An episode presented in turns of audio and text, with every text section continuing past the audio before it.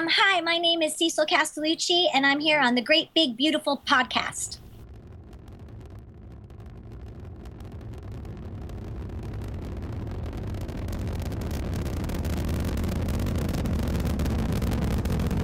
Have you ever been to Disneyland? Affirmative. That was definitely an e-ticket. I can't believe all the new gadgets they've got now. For a while, we didn't even have a house phone, not to mention laser discs, high-def TV. You are listening to the Great Big Beautiful Podcast. This week on the show, I weigh in on everything. I see everything every step of the way. Um, so I'm really just excited for them to see all of them see where they're heading. Like they all get more interesting as they go on too. All of them. You know. I would hope so. Yeah, exactly. here are your hosts, Jamie Green and Justin Connors. You get to go to these things all the time, Jamie, that I don't get to go to, like Comic Cons and you know press trips. Just because you live in America, I'm right for. No, I'm, just, I'm just joking. That's. I think it's awesome that you get to go do this stuff, and part of it is you get to talk to people like Gerard Way. You know, like. In what world did you like think about before you started your podcast? Anything? Did you think you'd be sitting down with Gerard Way to talk about stuff? Yeah, no, I say that pretty much every week. Yeah. It's like a weekly basis. Like I was like, I look at the calendar of who we've had and who we've got coming up and who's scheduled, and I was like, how how is this my life? you know, I remember there was that week. Within two days of each other, we Right. had Chuck Palahniuk and Joe Hill, Yeah. both on the same. Yeah. Um, oh, spoiler alert! Joe Hill. We haven't actually aired him We yet, but yes, announced it, but we're gonna be playing. or now. But there you go. There you go, Joe Um, Hill. these are our Halloween episode. So uh, yeah, I was looking at the calendar and I was like, "Wh- how did this become my life? Where I'm talking to those two guys like within two days of each other, and then that's just icing on the cake of a ton of other great interviews that we've done. So yeah, it's it, I don't take it for granted, um, and I know you don't either. So it's No. it's an incredible opportunity. You know, we've said this before. We don't do this for money. Obviously, we're not making anything. we don't we don't if you've listened to us we don't have sponsors we don't have advertising we don't we don't do anything like that and that's i mean it's partly a choice really it's Yes. because we're just we we're not doing this to rely on anything and we're just Mhm. having fun and um, we haven't felt the need to sort Right. of crowd in on the show and on the content that people tune in to listen for Mm-hmm. with any of that other stuff um, so yeah, I you know I, I I go to a few shows this year especially was pretty big because I got to both San Diego and Right. New York. Right. Um, but New York was a few weekends ago now, three weekends ago I think. Mhm. New York Comic Con, and uh, it's not my favorite show of the year just because of the venue. Really, it's it's a huge show in terms of people, uh, depending on how you count. Um, some people say it's as big as or bigger than San Diego in terms of attendance. Um, but the venue in New York, the Javits Center is the biggest place that can hold a show like this in New York City. Um, but it's not, it does not have the greatest layout. So there's a lot of funnels, there's a lot of bottlenecks, there's a lot of thousands of people trying to go up and down escalators at the same time. Um, this year they did really expand out a bit. They had some events in the Hammerstein Ballroom. They had some events at uh, Madison Square Garden, which was nice. So I got over there for a panel, um, for a couple panels actually, and um, and uh, there were a couple of the Book Con, which is usually a separate event, but they had another. It was just like two blocks away from the Javits Center. They had some book-related uh, panels there, and that's where the Star Wars uh, Writers Roundtable was there. Uh, but I did get an opportunity to um, go to the DC booth this year and got to chat with Gerard Way and Nick Derington. Um, they are the creative team currently working on Doom Patrol. Then, um, but Gerard is the creative supervisor, creator, puppet master, g- evil mastermind master. genius of uh, the Young Animal imprint. And if you don't know what that is, um, we talked about it before when we had Cecil Castellucci on the show because she is writing Shade the Changing Girl, and that's one of the other launch titles for Young Animal. Um, Young Animal it could probably be best described as you know 90s Vertigo for 2016. Um, if you were a fan of Vertigo titles back in the day, uh, Shade, The Changing Man, uh, Sandman, um, Preacher, those those you know uh, more adult oriented risk taking titles. Uh, they're really trying to do something very similar with Young Animal. Uh, Gerard Way had almost complete creative freedom over putting together the teams and the books and the stories. And um, I, I should know these off the top of my head, um, but, but Shade the Changing Girl, it's Doom Patrol, it's Cave Carson has a cybernetic eye, and Mother Panic. So those are the four launch titles, um, and they're being very cagey about whether they're going to have other titles uh, or whether it's just going to be these four. They've been calling Young Animal a quote unquote pop up imprint, which I think is kind of cool. Yeah. Um, meaning that this is not something like Vertigo. Uh, that they intend to be around forever. So this is a this is an imprint that came up with a very singular vision and a very singular creative um, goal. And when it's run its course, when the stories that it wants to tell are done, then they'll just shut it down. That's Um, cool. That, that's a so cool, that's is- a cool precedent, I think. For Right? That's really neat. It- I think it really is. And so, you know, that's what I'm wondering. I, I talked to them, the guys, about this. Is this going to be a precedent, not only Yeah. for DC, but for other publishers as well, Mhm. to just have a separate imprint for this very specific story or a group of stories that you want to tell that are separate from everything else that you're doing, right.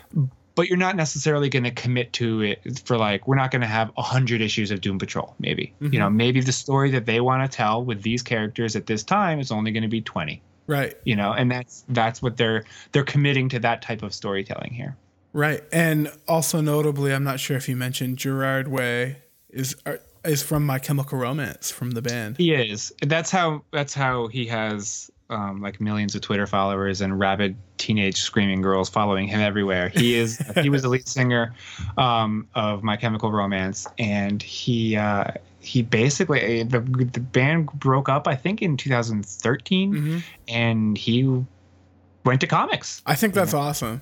You know, yeah, he, he just decided um, that's that's I'm done with music. I guess.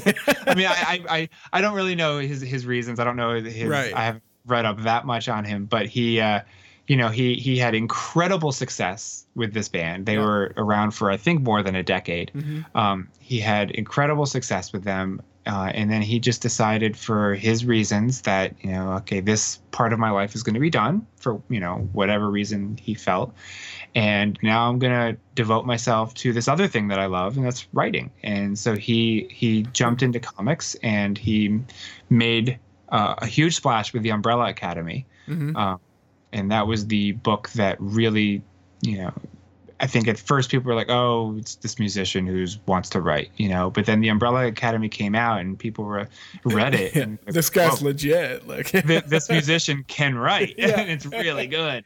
Um, and so he's he's done a bunch of different stuff. Uh, he's written a lot of different books. And uh, so yeah the uh, doom patrol is he's writing it. Nick derington who i also talked to at new york with him uh, he's doing the art. Um, by all accounts uh, of the four launch titles for young animal doom patrol is the weirdest uh, if you've read it you know what i mean but it is it if you just read the first issue by itself, it doesn't really make a whole lot of sense. Uh, it's it's it's off the wall um, weirdness, uh, but it's it, it shows incredible. I mean, it's beautifully beautifully drawn. Right. Nick does an amazing job with the art, awesome. um, and you can't fault it for not being well written either. I mean, it's. It, weirdness aside, it's incredibly well written, and uh, I'm really excited to see where it goes. All right, so we're gonna go play that interview for you right now. Well, wait a minute before we're we not gonna into go play the interview for you right Well, now. I know. Hold Eh, on. Needle on the record time. Yeah. We should say one thing about what you're about to hear. Yes. So I didn't notice until after the fact. This um, many times when you do interviews, you're either sitting at like somebody's artist alley table, or you're sitting in a small conference room that's got that's secluded from everybody else. This was just in the DC booth, which is not the DC booth at New York is not on the main exhibit hall floor. It's it's very it's separated. So it's not as loud as the main exhibit hall, but it's in a very huge space. So there's a lot of echo. But that's not the problem. What I noticed after the fact was that we must have been positioned either right next to or right beneath the air conditioning. So, what you're about to hear is our talk, and it sounds fantastic, but it kind of sounds like we're outside. We're not. We're just standing ne- too close to an air conditioning machine, to the to um, the vent. So you'll hear it sounds like breeze coming across the microphone. It was just the incredibly frigid air blowing us right there in the face. So And- and for I- that, I apologize. Here, I thought you decided to meet in Central Park and have a conversation. So for the for the indoor Javits Center New York Comic Con wind tunnel, I apologize, but please do listen because uh, it's an amazing chat that I had I had with the guys. All right, perfect. So now we're gonna go play the interview for you. Right yes, now we. Hope Um, first of all, thank you guys for taking the time to talk. No problem. Um, Doom Patrol has gone through a lot of changes over the years. It's gone through a lot of team members. It's decades. Um, decades. Uh, probably no one team has been the same as another. So when you guys first sat down to think about this and put the team together, like, what was your approach? Did you have any like, okay, these are mandatory or these are off the table kind of kind of thinking? I think anybody that anybody that wasn't in the original 60 series or in Grant's run, um, I wasn't thinking about too much, you know. Um, and I was more connected to Grant's run in the 90s, so I was leaning on those characters heavily. I mean, in, in a lot of ways, you know, when I was just dreaming it up Doom Patrol years ago, like it was just kind of like fan fiction based off the characters that Grant had in there. And then as it became a more serious job, I started to look at all the eras. And, and uh, but you gotta have Robot Man, you gotta have Negative Man. Those are probably the ones you have to have. Like eventually you have to have Rita and you have to have Niles Caulder. I think I think those characters are always should be Doom Patrol characters. And then we got to get some new ones, and then there'll be some characters that that were from Rachel Pollack's run that show up, and you know Giffen's run, and even Byrne's run. I bet will, you know, even though that was erased from continuity or something like, you know. Did you have any any characters or like maybe not even a character, just like a direction you you were thinking of like you know we, we don't want to tread familiar ground kind of thing. Yeah, well, it was fun because like when I came on the project, um, I had never read the the Grant Morrison run, uh, so I actually read that all in one weekend. Uh, but I had been a huge fan of the '60s stuff, uh, the Arnold Drake and Bruno Premiani work. Um, so I brought a huge fandom of that material into this project. Um, but yeah, like when, when, we, when, when we were first talking about it, like, like, like my original sketch was just uh, of of Cliff Steele, Robot Man, in that '90s costume. And when they saw that, they're like, "All right, I guess we're keeping that '90s costume. That looks really cool." Yeah. And so yeah, it's it's been it's been real uh, loosey goosey. But yeah, some of the new characters I can't wait to get to. Yeah. Like Lucius is going to be awesome. Yeah, Lucius is very exciting. Uh, you know. When um, when, when we're talking about the Young Animal imprint in general, you know, what was your approach when you were putting together the books? Like in terms of of, the, of what characters were on the table, and then when you started thinking about creative teams, like how did you narrow down the list of who you wanted to have on what book, and just who you wanted involved in general? Uh, well, you know, I knew that I knew that Young Animal was going to share some of its DNA with '90s Vertigo, and uh, everything was built around me writing Doom Patrol. That was the general idea before anybody else was brought in. Um, and then I was like, all right, great. Well, let's then let's let's bring in Shade because that was important in the '90s. But let's change Shade, and then it was like, okay, now let's get characters that make it different than Vertigo. So that's where Cave comes from, and Mother Panic, a book being set in Gotham, is not something they would have really had back in the day at Vertigo. So, so then that was, and then it was about once the tones of the books were figured out mostly, or the core concepts, then we just started to look for people and you know, it was the people that had the most passion for these books that we ended up going with. Uh, and Shelly was very instrumental. Shelly Bond was very instrumental in putting these teams together. You know, um, and she had reached out to Nick, and that that was the first team we got put together, and that felt really easy. And you know, it just worked immediately. And then slowly we started to put the others together, and they all fell into place. Nice, nice. When I uh, when I saw you in San Diego, you had said that one of the pushes, aside from just great storytelling, one of the pushes is going to be to get people back into buying individual issues. Yes. Um, and you know, you, things that you know, like the the away cover of, Yeah. of Doom Patrol. How else are you are you planning to do that? How else? Because going to the trade has been that's the direction people have been going. Yeah. And I, I love that you're trying to get people back into the issues. I'm just curious what you're thinking. You know, it, you know, aside from, and I don't want, I don't want that factor to solely rely on just gimmicks. So what it really is starting to become about is like, how can we make the back matter really important as well? And maybe there's things you get that are different in the single issues than from when they'll be reprinted. We're, we're not, you know, right now everything's kind of breakneck and we're like trying to keep up. So, uh, Well, I think there's a social aspect to, to, to the monthly comic format, or it's like you and your relationship with your comic shop, and and and like when you buy a comic on a monthly basis, you're living with it, um, which I think is real nice. Uh, especially if we have four books, are they going to come out one every week? Is it going to come Yeah, out that way? yeah, way? I think that's how they're So yeah, every week you're going to have a new young animal thing to enjoy. And if you wait for the trade, it just becomes this, like this thing you do every couple times a year. Yeah. You know. Yeah. So, yeah, if you want to live with Young Animal, it's it's there ready, ready Yeah. for you. It's kind of cool. So it's like it's like having a, a weekly TV show that you can enjoy. yeah. Aside from Doom Patrol, which which of the books are you guys most excited about? I mean, you know, it's it's hard to say that. I I mean, I'm because I'm genuinely excited about all of them for because they're all so different from each other. You know, like You got your fingerprints all over. them. yeah, it, over all of them. yeah, you yeah. know, even though like once we selected the teams, I'm really just there to add guidance to stuff like Mother Panic and Shade. Like I let the teams steer the ship and the edit- editorial teams. I weigh in on everything. I see everything every step of the way. Um, so I'm really just excited for them to see all of them and see where they're heading. Like they all get more interesting as they go on too. All of them. You know. I would hope so. Yeah, exactly. Uh, DC has been calling this a, a pop-up imprint. Um, first of all, how is that different from something like Vertigo? I think a pop-up imprint in theory is something that you don't know how long it's going to be around for. I Yeah. think I think it's it's a commitment that is not hundred percent committal, and, and I think in a good way because I think things should have endings. I think things that have endings are good. I think when things go too long, if it was like this is a new imprint, it's going to be around forever, and blah blah blah, like the world moves too fast these days. Let's just focus on what we're doing right now, not what we're going to do 20 years from now. Um, and I think it's it's and it's new and it's cool.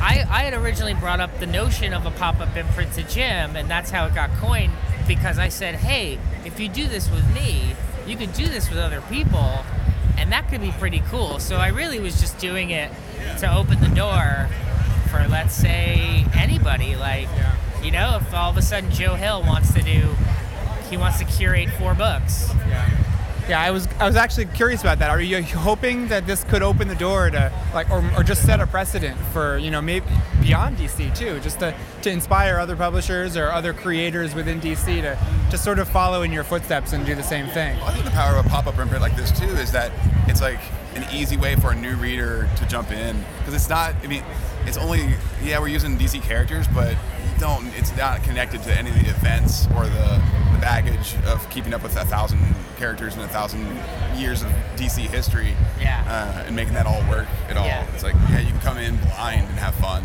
Yeah, I think it will inspire. Like you know, even Dark Horse has the Mignola verse, you know, and I think there are a lot, a lot of powerful creators out there that could curate their own imprint and have their world. Like Mark Millar has Millar verse or Millar World or whatever he calls it.